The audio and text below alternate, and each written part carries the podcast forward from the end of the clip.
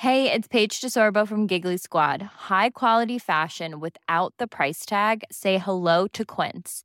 I'm snagging high-end essentials like cozy cashmere sweaters, sleek leather jackets, fine jewelry, and so much more. With Quince being 50 to 80% less than similar brands.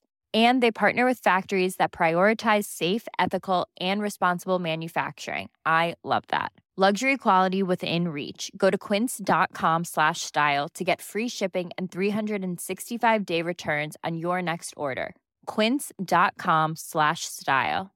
When you're ready to pop the question, the last thing you want to do is second guess the ring. At Bluenile.com, you can design a one of a kind ring with the ease and convenience of shopping online. Choose your diamond and setting. When you find the one, you'll get it delivered right to your door. Go to Bluenile.com and use promo code LISTEN to get $50 off your purchase of $500 or more. That's code LISTEN at Bluenile.com for $50 off your purchase. Bluenile.com code LISTEN.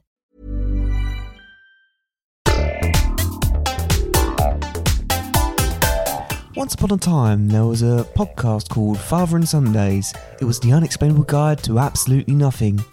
And it was on episode 63. 63? I can't believe it's 63. And they were talking about fairy tales. So stick around if you want to hear more.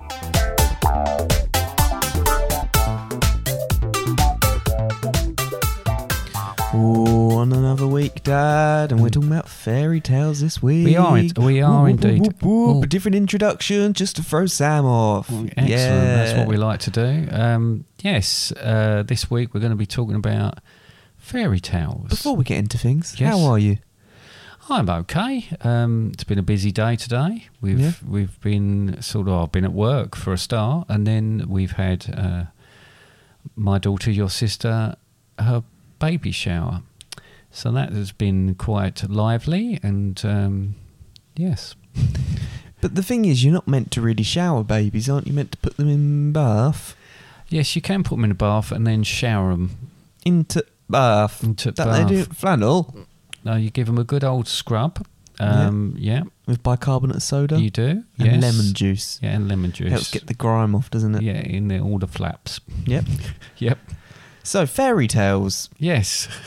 So look, so fairy tales are an interesting thing because um, I think most people, when they're young, uh, either are, are read fairy tales or read them themselves. And I know for a fact, I believe when you were young, we used to read fairy tales to you. Keep hearing the Killers song whenever you say that. I'm not aware of that Killers song. You know when we were young. Oh, when we were young, I thought you can't sing something too with much fairy because that was so close to the original. You'd that, get um, charged for it, would yeah. you? Yeah. So I mean, I can. You correct me if I'm wrong, but I can remember reading to you. I think we've talked about this. Three Little Pigs. You're wrong. No, you're not wrong. And I definitely can remember reading to you the Billy Goat's Gruff. No, you didn't read that to me. You just Well, kind of, you know. So I did. I did. All right. I told you the story of the Billy Goat's Gruff when you went to sleep. um, Three Little Pigs. There was a book. I remember you reading the book. yes. Billy Goat's Billy Goat Graph. Um, you just used to read it. You just used to say it, but all the goats were actually uh, the Harding family. Yes, and we've said before, it just made it a little bit more interesting for me because obviously, uh, repetition for children. I you probably used to ask for that quite often. I probably asked for it because you used to do it after our names. So it's your own Yeah, fault, probably- really, isn't it? Fair enough. Vicious circle, really. I should have just kept to the original, and that's an interesting thing. No, we're not making this more interesting. We're not diverting. Right. We're keeping it as boring as ever. but the originals, right? So, I've embarked on a bit of an exercise this week, looking at fairy tales. You went on Um, a long journey, didn't you? You went you, I went on a very long and dark journey. long and dark journey. Very dark. It took you to the edges of the earth, really, didn't it? It did indeed. Now I've been looking at some uh, fairy stories from the Brothers Grimm, and also Hans Christian Andersen as well. Right now, German. quite no. Well, Brothers Grimm were. Oh, Brothers Grimm. Well, yeah. Sorry, Hans Christian Han- Han- Hans Christian Henderson was Danish. Um, anyway, so? Like uh, the uh, bun. bun, Yeah. Isn't there a Danish pastry, Pastry. That's it. bun. Anyway, so majority of the stories, and in fact, we are very aware of them because of the Disney films and Disney. Uh, I wasn't when when they first started coming out with these stories. Disney they very much used. There's original stories now, but at, at the beginning, the Snow Whites, uh, the Sleeping Beauty, and things like that. Well, you're saying that there's original stories now, but most, even the modern ones, are based off of something else. So, for example, Tangled is based off of Oh, yeah, yeah, I guess that's- And you've got things like Frozen is based off of the Ice Queen. Yes, yes, very loose. Yeah, yeah, you're right. I'm- Not I very suppose I was thinking they went through a stage where you have things like Lion King and stuff like that, which I'm sure was sort of based on something, but you know, seemed like an original idea at the time. But I wasn't aware because I, I started thinking, well, I listened to these stories and I listened to, you know, That's because you've got Audible, isn't it? I've got Audible, so I've been listening to these stories, and most fairy stories really have a, I don't know, a message behind them. You know, especially because they're, uh, you know, read to children. Where does have the fairy part of it come from? well, I think it's. Uh, I think the definition of a fairy story is something that's that's within a a world, a magical world, world where things are different from our world. So that fairies exist, that wizards exist, that uh, that animals talk, that they they do things that they wouldn't normally do. So a fantastical world. Unless you've done drugs. Well, I would suggest if you've done drugs or are doing drugs, do not read any of the Brotherhood yeah, Grimm. people have been. I've, I've heard about people Because- before being.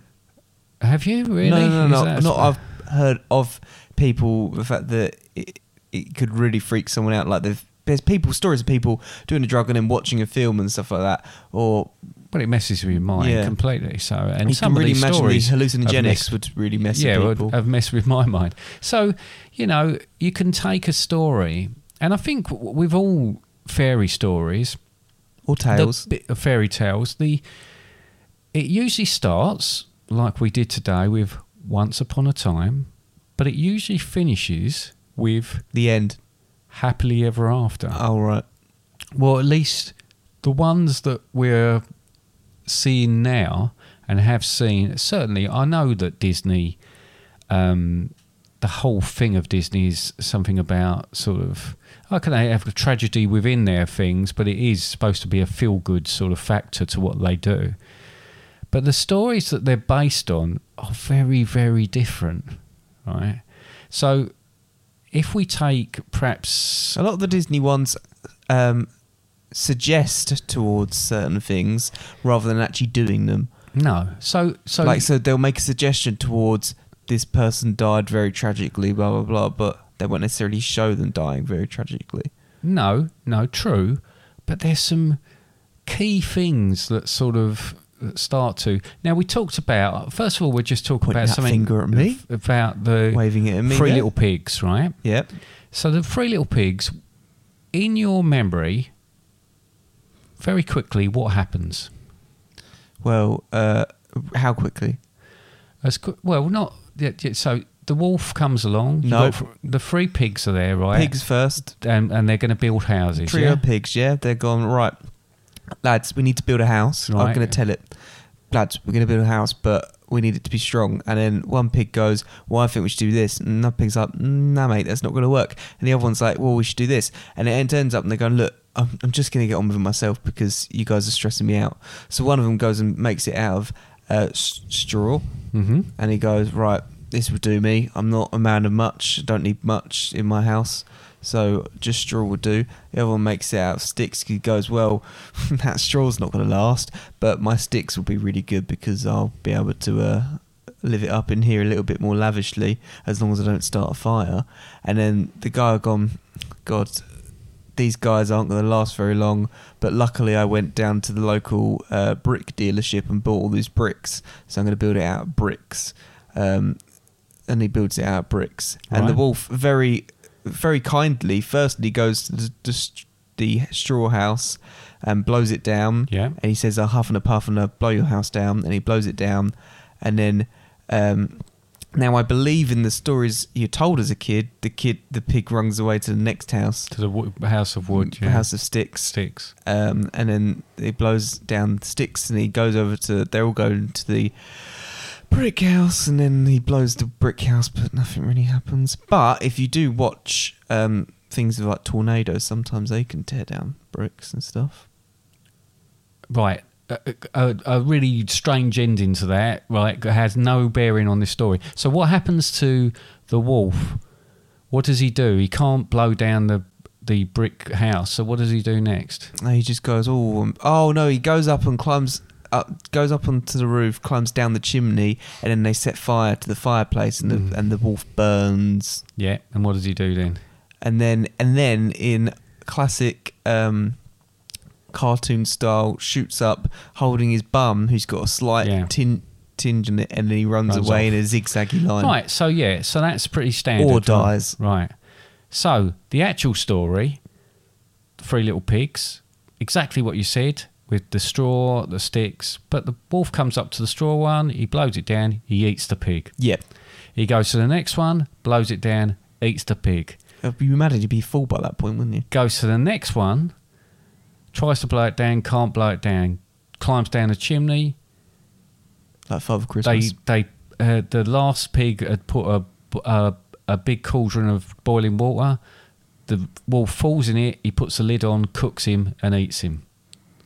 Right now, straight away you can see how you would that would be changed just to make it a little bit more palatable to a child before they go to bed. yep But that, compared to some of the others, is just like a a dream story, a lovely sort of gentle stroll through fairyland, right? If you take something like um, Cinderella, I thought you were going to go Red Riding Hood because Red Riding Hood well, I can I can go to Red Riding Hood first well, if that would make the sense. Cinderella one, I'm intrigued by the Cinderella one. I think the most I know about the Cinderella one is they're trying to put their feet into the slippers, aren't they? So the ugly stepsisters cut off their toes and stuff like that to try Well, and but fit their feet in the slippers. you know, is I think you're going yeah, down? yeah. So, so basically, yeah, but it gets a lot worse than that, right? So, obviously, Cinderella's mother dies, right? So she dies, and she's really distraught, um, and she keeps going to the grave, and she sits and cries. Why? While she's doing that, quite quickly, her dad remarries. Yep. Marries this woman who's horrible, this stepmom. Mm-hmm. There's two um, Stepsisters. stepsisters. What is noticeable about the stepsisters? They're ugly. They're not ugly. Everything I've seen, and certainly in things like pantomime, they're supposed to be ugly. They're supposed to be beautiful, but have got really ugly personalities. So Oh, so they're they really horrible. Yeah, yeah. Um, so obviously you have a prince there. He- He wants to find a princess. He has they they hold three days of celebrations. Right. Cinderella wants to go to the ball as such, and the stepmom won't let her. So keeps keeps on at her, keeps on at her, and the stepmom in the end pours um, lentils into the ash, right, in the fireplace. What, like the cooking ones? Lentils, Red yeah. lentils or normal I don't know what colour they are. Right. And says to her if she can pick out within an hour all of those lentils and separate them from the ash, she can go to the ball. She tries to do it, and then a load of birds come down and uh, help her and pick out that, and so she goes back Oh, that's to the part of the actual story. Yeah. yeah. And then the it goes back to the, the stepmom says, I've done it. Says she still can't go. And then she said, Oh, please, please. She said, I'll tell you what then. And she empties two bowls of lentils into the ash. And then Cinderella says to her, You've got to, in an hour, you've got to separate those two. The same thing happens. The birds help and that. She gets it back. She says, No, still not going. So Cinderella goes and How cries. many and lentils they have? a lot of lentils going, going to waste, really Yeah. quite unhygienic as well.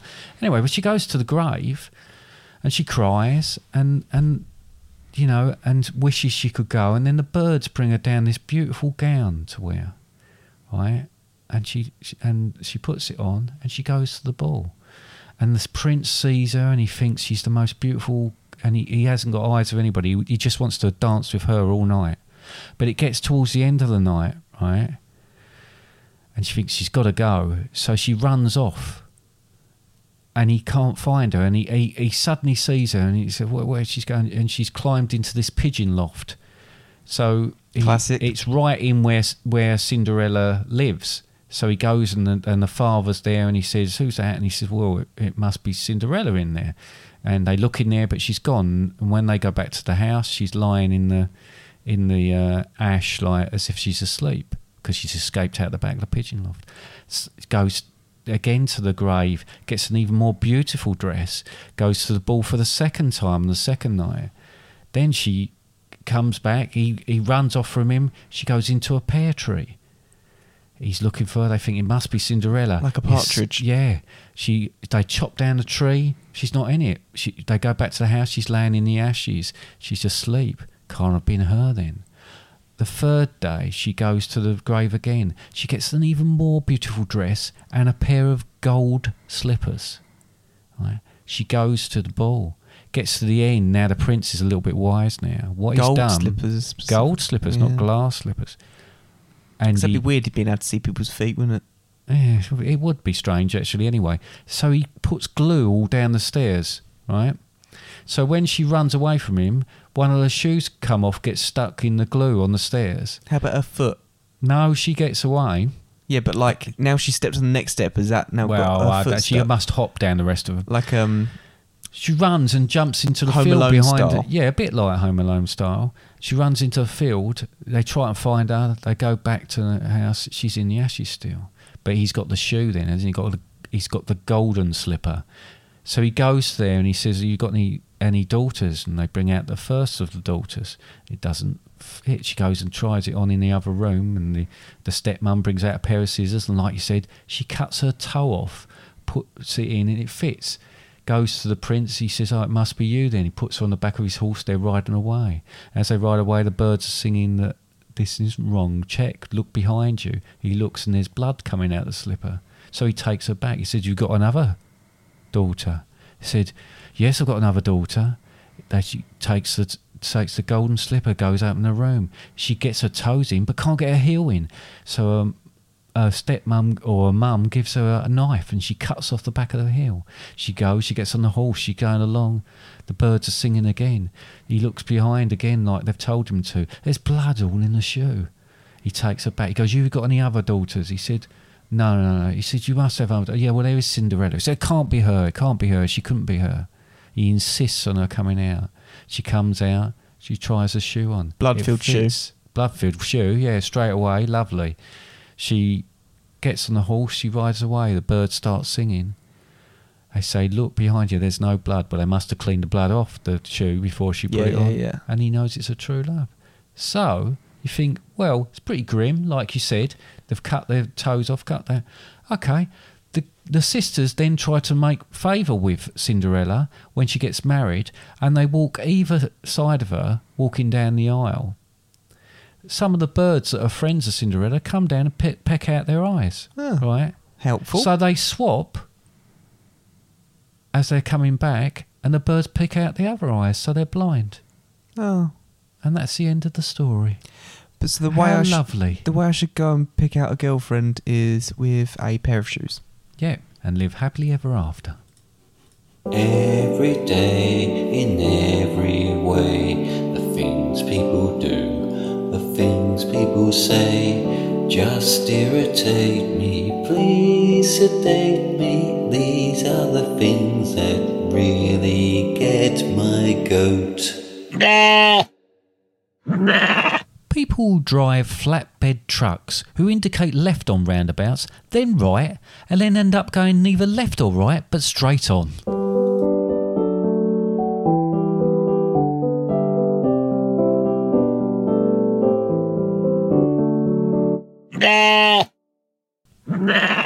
Okay, so we've talked Okay. about Cinderella, we've talked about the Three, Little, Pigs. And we start talking about some of the other things, right? For instance, The Princess and the Frog, right? In my mind, when I think of The Princess and the Frog, I think of the fact that the princess kisses the frog and the frog turns into a handsome prince. Isn't that right? Actually, when I think of the Princess of the Frog, I think of the princess kissing the frog, and then they both be frogs. Okay, well, that, but that, that's a nice sort of like a bit of a I do Shrek think- ogre thing going on there. I do think, um, or then it's potentially, and it's not a princess at that point either. And uh, I also think about potentially it's just someone because isn't it? Think about licking toads and stuff like that. You're That on the drugs put- again, aren't yeah, you? That, my, I my, mean, that's me my and point, you though. need to have a little It's chat after. this. Right. The Princess and the Frog. I'm not on the drugs, just to clarify. I'm just Oh, talking. what I meant was you're on the subject of the Right, drugs. yeah. It made it sound like. You made it sound like I was on drugs. So the Princess and the Frog, I thought uh, in the end a, a, a story that I don't know the actual story, but she kisses the frog. The frog turns into really, a- really good. Don't know the actual right, story. Okay. That's not what happens. Right. In order for that frog to turn into the prince, she throws it against a wall, right? She burns it and she cuts its head off and then it turns into a prince. A very different outcome. I mean, that is obvious. Well, no, the fairness. same outcome, but a very different way of going about it. It is obvious. Let's be honest. If Is you that- want something to turn into a human, you have to throw it against the wall, and you have to cut its head off. And Oh, right. Okay. Well, yeah, you know, live and learn, hey, live and learn. What about the tale of Little Red Riding Hood? ah, Or- something we alluded to earlier. Little Red Riding Cap, because that's what it was called. Yeah, But obviously, people didn't. they didn't have hoods back then. Oh, hello. Um, so the story I knew about Little Red Riding Hood is that she's going through the forest. She's going to her grandma's. I didn't actually remember that she was taking her wine and um, It's like sweet treats in the story, but yeah, yeah, taking her basically. Yeah, I'm, try- I- I'm trying to think. It was a cake and yeah, cake and wine. She was taking her anyway. She's warned not to stray off the path because Yeah. there are wolves in there. She sees a wolf. He says about picking some flowers that just off the path. She gets distracted. The wolf goes to the uh, grandma's house. The gra- he hides in. Uh, he gets hold of grandma. He hides her. He gets into bed. He waits for Are we talking about the the? the one I kind The of child knew. story. Yeah. Yeah, So. Little Red Riding Cap comes in. You know, it's all this. Why? What I always big knew it teeth as, have you got? Just to let you know, I've always known it as he eats the grandma. Right. Well, there we go. Right. So, I think there's a bit of a mixture, but that was something that you know was fair, perhaps fairly well known. The way it's actually written, yes, he eats the grandma. He's he's sitting in there. He waits for her to come in. She does all the old spiel. You know what big teeth you've got, what big Nose. nose you've got, what big tail you've got, whatever it is, right? The big And then teeth he is eats the last her. one, really. Yeah, yeah, yeah. He eats her as well. Yeah. Right. I didn't realise this because I, I obviously had seen or I'd read something when I was younger that was a lot more sort of calmed down and a little bit more uh, sort of child friendly.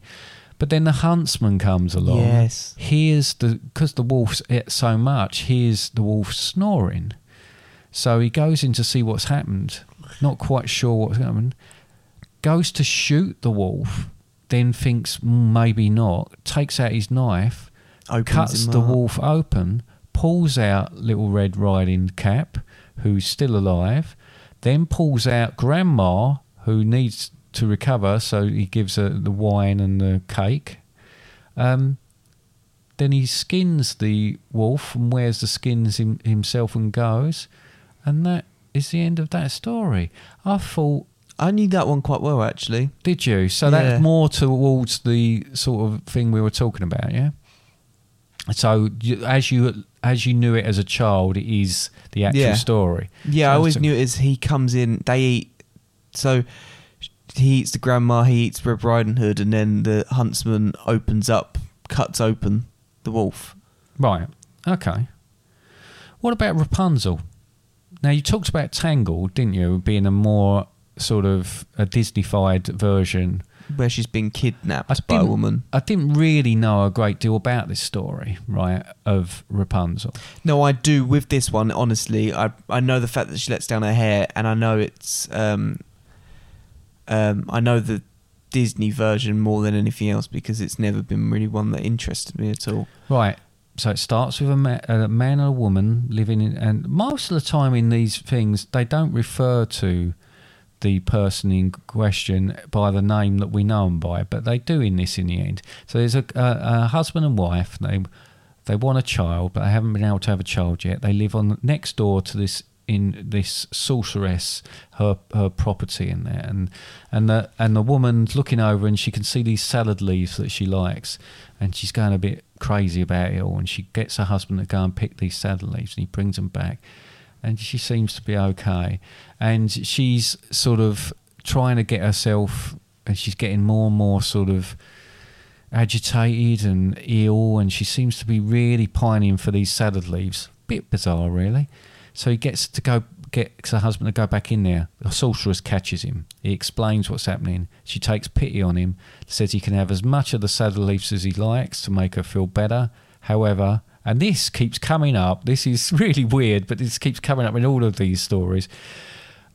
She can have all the salad leaves she likes. She can go to the salad cart as many times as you like. Have you ever been to a harvester before? Uh, But they've never said to me when I've been to a harvester, you can go as often as you like, but we will need to take your firstborn. They always want the firstborn, don't they? Do that? Yeah, they always want the firstborn. So they said, "Oh, all right then." So they've straight salad. away they've traded the, the, for the salad leaves for their firstborn. Yep. Fir- the girl comes along. She's a beautiful girl.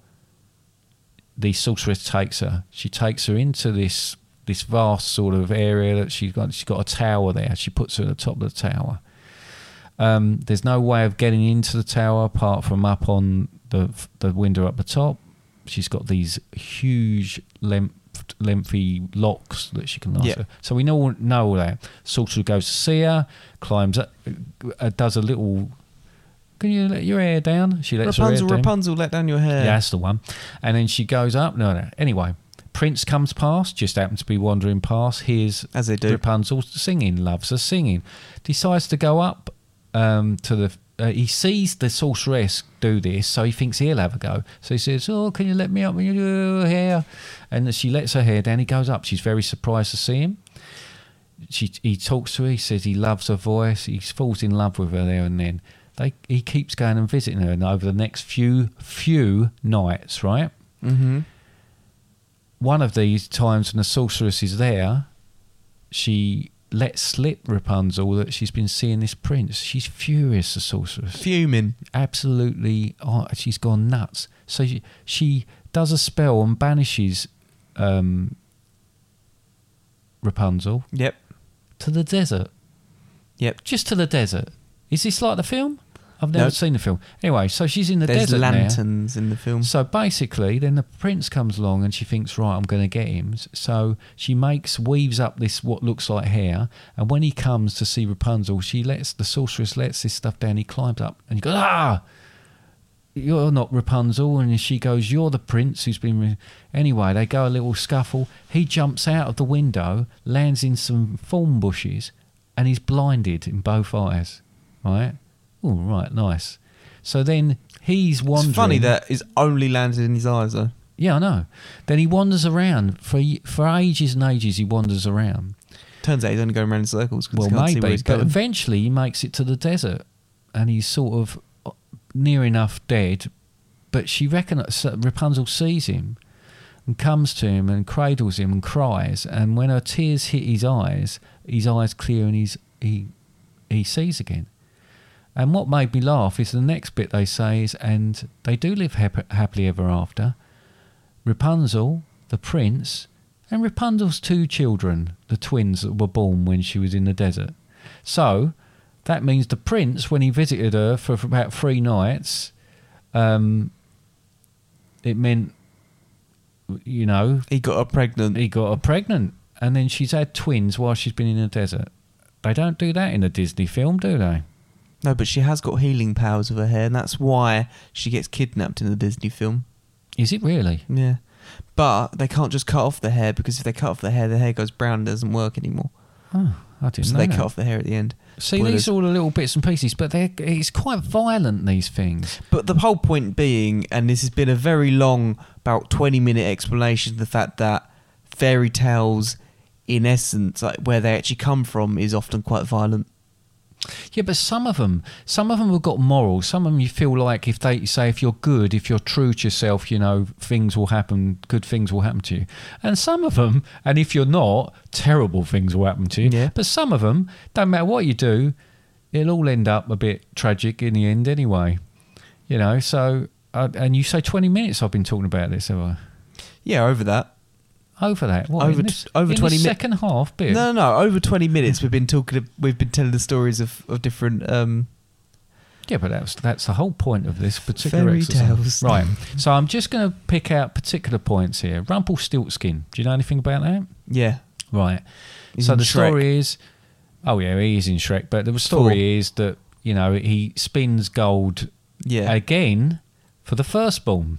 Yeah, He does it, so you know it makes me laugh because the king gets the do- this woman to do it, uh, and he tells her if he, she doesn't do it, he'll have her killed, and then he marries her, and she's the queen. Why would she want to marry him anyway when he was going to have her killed for the? yeah. You Anyway. don't often get a choice in some of these. But the very bit end of that, when she finds out, she sends the scouts out. They all look round. Um, someone hears him, overhears him singing and tell and telling, you know, singing this song about being Rumpelstiltskin. So she tells him. He gets so annoyed. The story I heard is he he stamped his foot and it got it went through the floorboards and he got stuck there. The actual story is they're outside. He stamps his foot. It goes so far deep into the ground he can't pull it out. So he pulls his other leg to try and do it and splits himself in half. oh yeah, Oh, lovely! Classic move. I mean, absolutely not necessary for the story, but somehow they seem to think that was you ever what tried needed to pick yourself up? That's kind of that scenario, isn't it? Yeah, but uh, yeah, okay, no, that's fair enough. But it does seem unnecessarily um, violent at the end for him to do that. But you know, the Little Mermaid.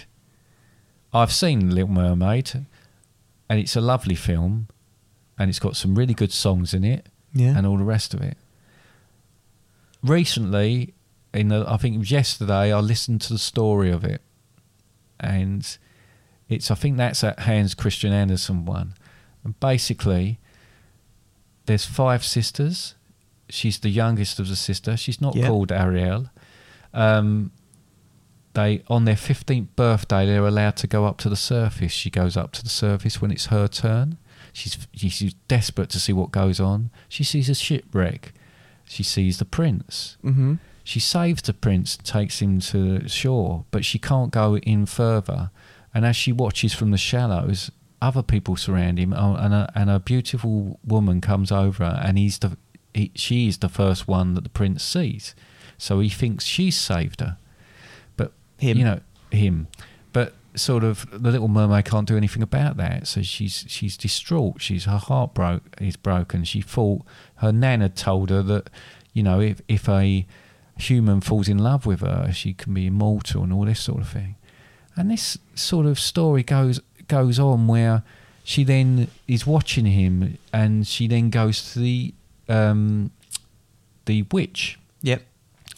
and the witch says, "Okay, I'll let you um, be able to go out, and I'll give you some legs. It will feel like you're walking on knives all the time. Mm, nice. And I'll need to cut out your tongue. Not give her a voice in a little, lovely little sort of Yeah. thing, but cut out her tongue. So she does that. She goes there. She befriend, but she can't tell the prince. Now, why she can't write it down and say, "I was the one who she's a saved you"? mermaid because she doesn't speak English. She doesn't know to write in English. Well, she's Or she's- whatever language she's speaking li- li- English to the people in the no, story. she's speaking her own language to those people in that Oh, story. okay. She could mime it. Surely you could mime something like that. Or just open her mouth. But she could open her mouth, but he'd see that her, she'd had her tongue cut out. But that wouldn't necessarily give him the answer, eh, all the answers he wanted. Anyway, carry on. Right, sorry. Sorry, anyway. So this goes on, and he does start to think, and he keeps saying to her, you, you know, you're wonderful, you one to marry. But eventually, it looks like he's got to be betrothed to this other king's daughter. When he meets that other king's daughter, it's the woman that he thought saved him. So he's very happy. So the three of them on the boat on the way back, and her heart's breaking now, the little mermaid, because she knows because he can't uh, love her, she's going to die, and she's going to become the the foam on the water. That's what they become. then she sees f- four sisters, and her four sisters have shaved their heads. I don't know if they've shaved their heads, but they've got no hair now. Not electric razors anyway. no, it's nothing underwater. like that because underwater. And and basically, they'd gone to the evil witch and said to her, "Is there anything you can do? She's going to die." And they had traded their hair, and they give the Little Mermaid a knife. And it actually, what they actually say in the story is, you've got to uh, thrust this knife into the chest, into the heart of the prince, and when the blood splatters and goes onto your legs, it will turn back into a fish's tail, and you'll be okay, and you'll be able to live again. Um, apparently, they tell her that the nun, the nan, not the, The nun, nun. the nan hasn't got any hair either, but that's because she's it's fallen out because of the worry. But she goes to do it, but she can't do it, and then she, the sun comes up and she dies, and that's it. All right. No happy ending to that. This is what I'm talking about about happy endings in these particular things. You'd you'd think that was the one like the Disney story where they actually get married in the end, don't they? They do, yeah. I mean, it's it's all when it comes to these fairy tales. It was all a lot of it was to teach people certain things and stuff like that, or just to terrify children. But at the end of the day, I think I'll stick around with the uh, with the some of the more modern versions of them, and I'll probably share those with my future children rather than sharing these. Yeah, with these your other nephew, when you tell your nephew a, a bedtime story, try and keep it away from the originals and, and something quite something just totally different maybe. Make up your own story. Yeah, maybe. That would be a nice thing to do, handed down through the generations.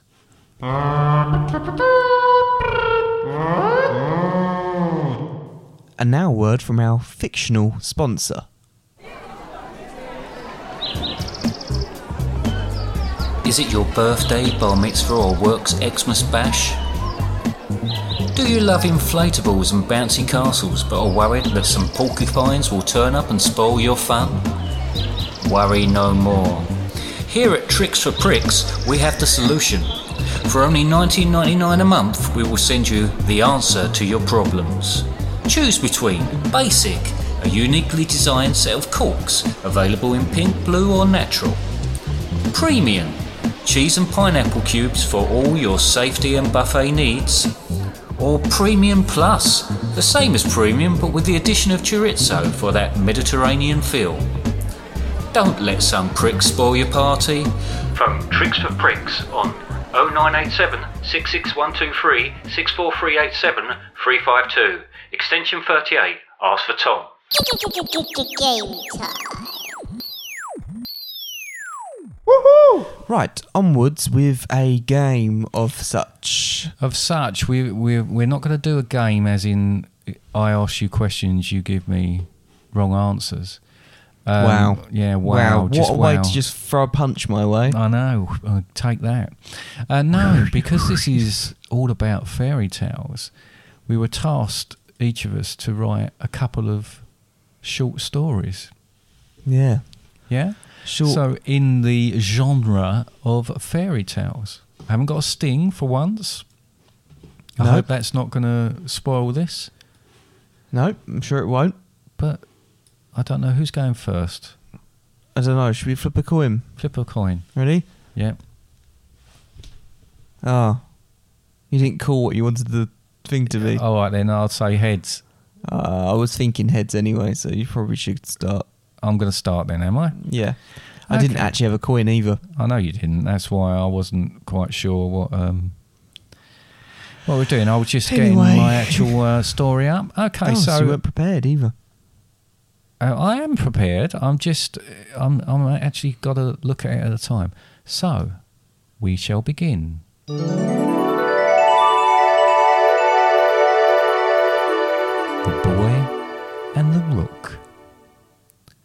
Once upon a time, in a far off land, there lived a boy. He was a small, skinny child, and the other children used to play tricks and laugh at him, which made him sad. One day, while he was busy hiding from the other children, he came across an injured rook. At first, he was scared of the bird, as his mother had told him that rooks, crows, and other carrion were bad omens and brought bad luck. But there was something about this bird that reminded the boy of himself, so he gently picked it up and placed it in his bag. When he got home, he quickly hid the bird under his bed and went to the kitchen to get some scraps to feed him. After a few days, the bird seemed to have recovered, so the boy decided to take it back to where he had found it. He was nearly at the spot when all at once another larger rook swooped down at him, screeching loudly, What's in the bag? What's in the bag? trying to tear at the bag the boy was carrying. The boy dropped the bag, and at once the injured bird soared up to meet its mother. The boy watched as the two birds landed on a nearby tree and began to talk in their whispered tones. He strained to hear what they were saying, but he was suddenly aware that a large group of children were walking towards him down the lane. When they caught sight of the boy, they picked up stones from the side of the lane and started to throw them at him, hit him in the chest and head. They laughed out loud as the boy curled up against the hedge, blood trickling from his wounds. The two rooks looked on, the mother rook laughing in her cold, crackly voice at the skinny boy's fate, the smaller rook swaying from side to side, but making no sound. The children had reached the boy now and had swapped the stones they had been throwing for taking it in turns to kick and punch him. The mother rook squawked and laughed louder, moving to a nearer tree to get a better look at the boy's predicament. Just as the blood soaked and bruised boy was about to pass out from the pain, the smaller rook took flight and made straight for the group of children, much to the annoyance of its mother. It pecked and scratched, and before long the children were either dead or permanently blinded, falling over each other, and the many lifeless bodies now littering the lane. The skinny boy gingerly got to his feet, wondering what the small rook would do next. Would he turn on him now, proving his own mother right when she said they were bad luck? Or was he actually protecting the boy despite the mother rook's evident disapproval? The small, small rook circled the boy three times before landing at his feet. It cocked its head to one side. Thank you, it said in a small, high voice and immediately flew away. As the boy walked back to the village, he couldn't help but smile. Not only was he the only child left alive who could see, but he had also learned that not everyone is the same, whatever you are told.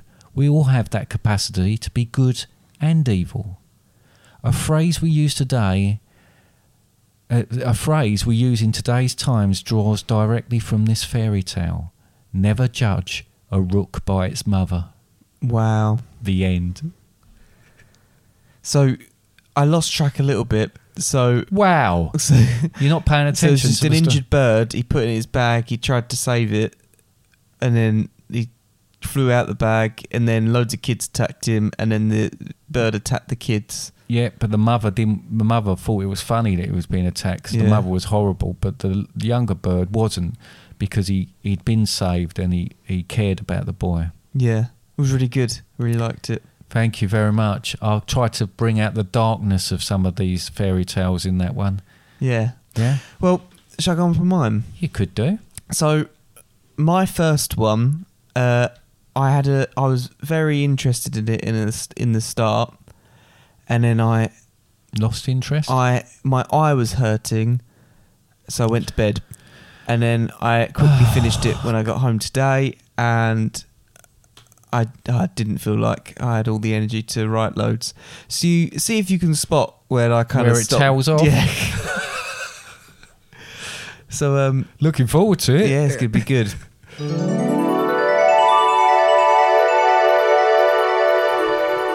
So it's the Prince and the Porcupine. Once upon a time in the kin- kingdom of Smealy lived a prince called Nigel. Prince Nigel lived in a castle with his parents, the king and queen. Nigel was an only child, but he never, uh, but he never lacked company. He was often surrounded by his parents' staff. Nigel didn't really have any friends of his own age. Uh, he thought they were rather stupid, actually. He didn't, so he didn't see much point in hanging around with them, as it would probably just make him even dumber. most people uh, were stupid in Nigel's eyes. He was the son of royalty and he had all the best teachers. Son of who? Royalty. Right. That was, I thought that was obvious. His parents, are the king and queen. No? Yeah, no, I didn't hear what you said. Right. Sorry. You just interrupted my story now. Sorry, all right. Let's start beginning. no, I won't. Uh, and he had all the best teachers and was likely wise beyond his years. Overall, Nigel was a bit of a knob. He Yeah, was I a- think this might be the point, is it? nope. Um, he was on his way from. I, I wrote a lot more than this. He was on his way from the lake. Um, from the lake, in the back of his horse-drawn carriage, much like most Wednesdays as he took his afternoon swim. When the carriage came to a sudden halt. What's this then? he exclaimed. I've got to get back my for my evening kazoo practice. Prince Nigel was in an indie kazoo rock band called the Hum Chums. It's that, Your Highness. The coach driver was pointing towards a porcupine in the path. It just appeared out of nowhere. Well, run over it then. I don't have all day, the prince replied with a huff. Your Highness. But before the coach driver could say any more, the prince had taken the horse's reins and began to uh, began to march, and they began to march forwards.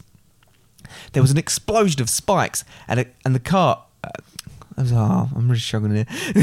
try, try reading it. There was an explosion of carts um, as. explosion Oh of. There's an explosion of spikes as the cart uh, went over the porcupine.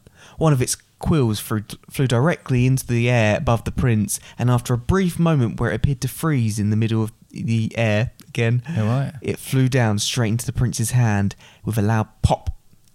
You prick!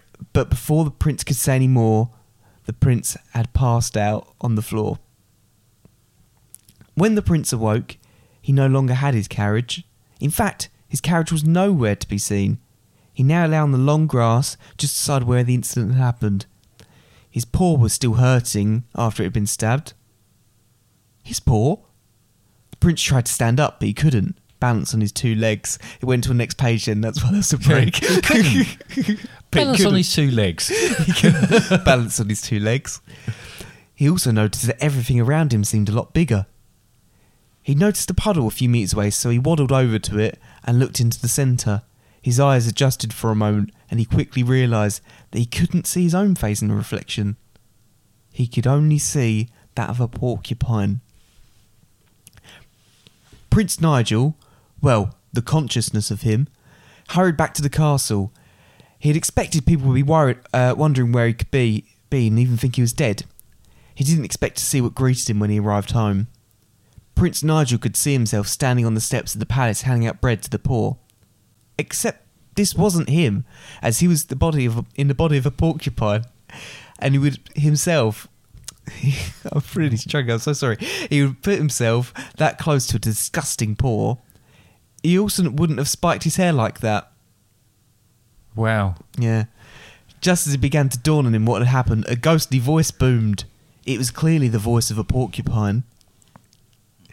Clearly a voice of a porcupine. Yeah. Yeah. Clearly. Yeah. Since you were so rude and cruel to the others, I've given you the almighty prick. You must now li- live the rest of your days as a porcupine, the voice boomed. After long and boring explanation, Nigel was told that he'd swap bodies with a porcupine and would live the rest of his days being downtrodden by the rest of society, much like he used to do to them. He lives a miserable life and inevitably died a lot younger than if he were a human due to the difference in life expectancy. The end. Wow. I can see where that tailed off. Yeah. Actually, tailed off a bit earlier than it appeared to. All right. Because, okay. Good. Yeah. So, so Nigel was a I bit, really struggled reading that. bit of a. You did, didn't I you? really don't know why. I don't know why. either. Perhaps you're a little bit. I think it's because I'm reading it side on because the monitor, where you've got your phone directly in front of you reading it, I'm looking at so I can speak into the mic Yeah, and yeah. looking at it from the corner of my eye. I kept losing the where I case. was. Right. Anyway. Very good, Nigel. So Nigel was uh, a bit of a rotter, and then he ended up being uh, A porcupine. very porcupine heavy. This episode. Yep. Yeah. I was uh, when I came up with the idea for the advert about the porcupine. I then had porcupine on the mind. You certainly did, and you? then wrote a story about a porcupine. Okay. You went into next one. It's not porcupine related. Oh, I'm glad to hear it. Okay. Here we go with my next one.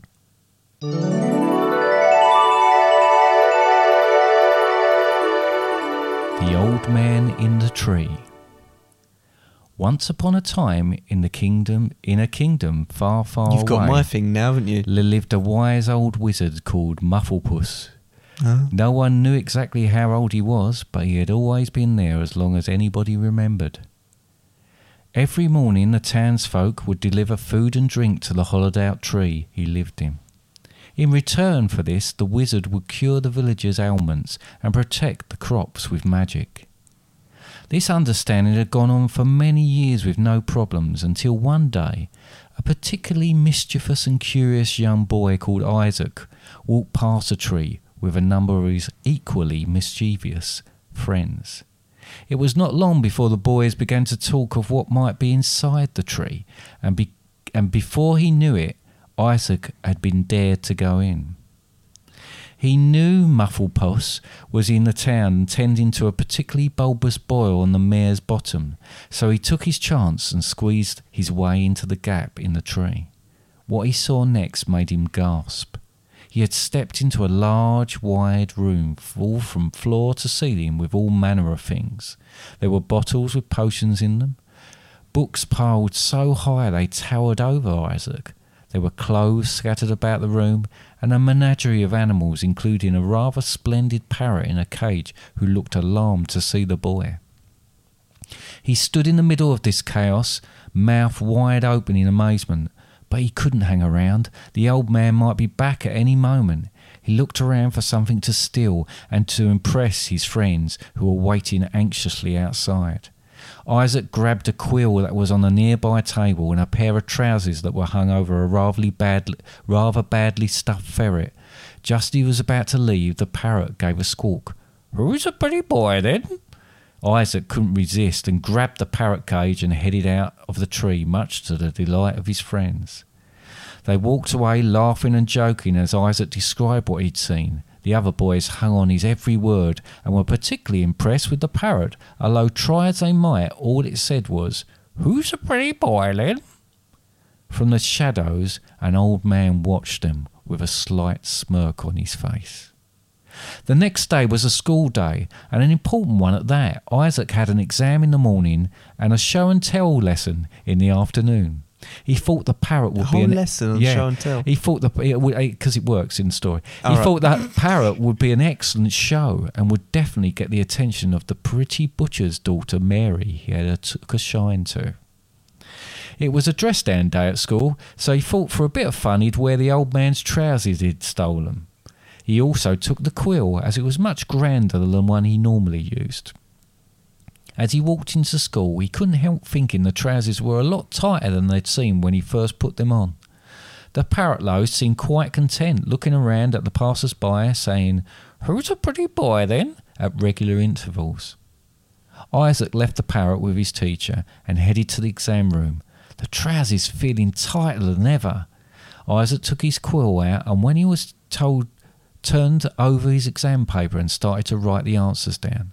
But as he did, what he wrote and what appeared on the paper were, were the exact opposite. When he wrote down yes, it appeared no. When he wrote down no, it appeared yes. Black was white, up was down, night was day.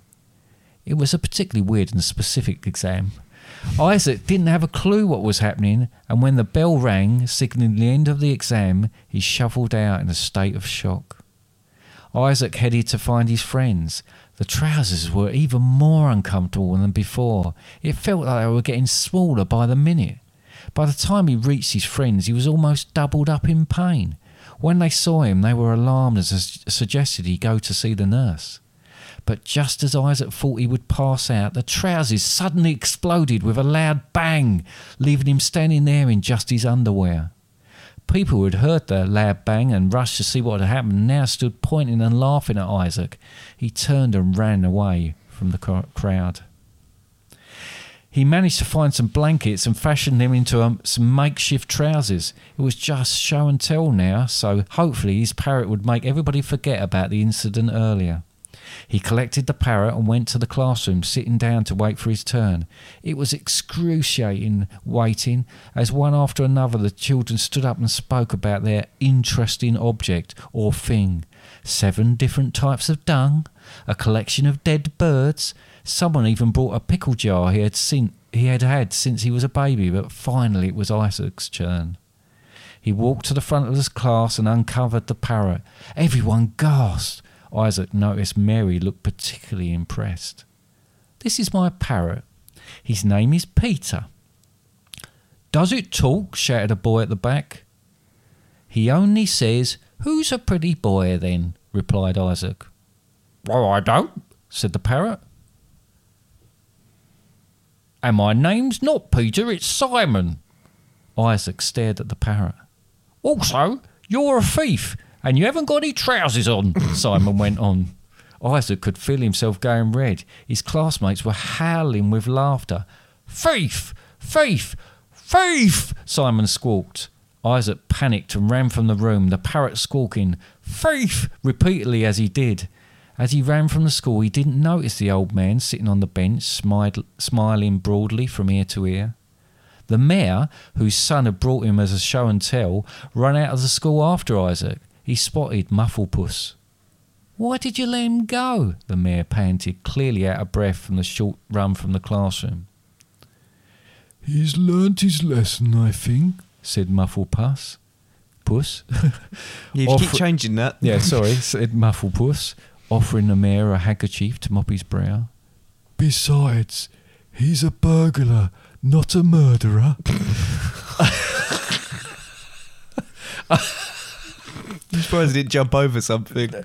Isaac left the village and wasn't seen again for many years. When he finally appeared, he'd become a politician. The wizard continued to help the townsfolk, and nobody ever tried to steal from him again. The end. Wow, that was uh, that was really, really, really, really good. Really, really, really. really There you go.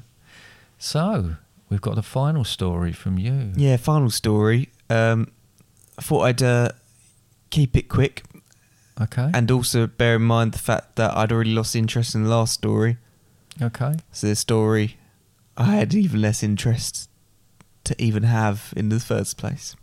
Okay. So I'll start then.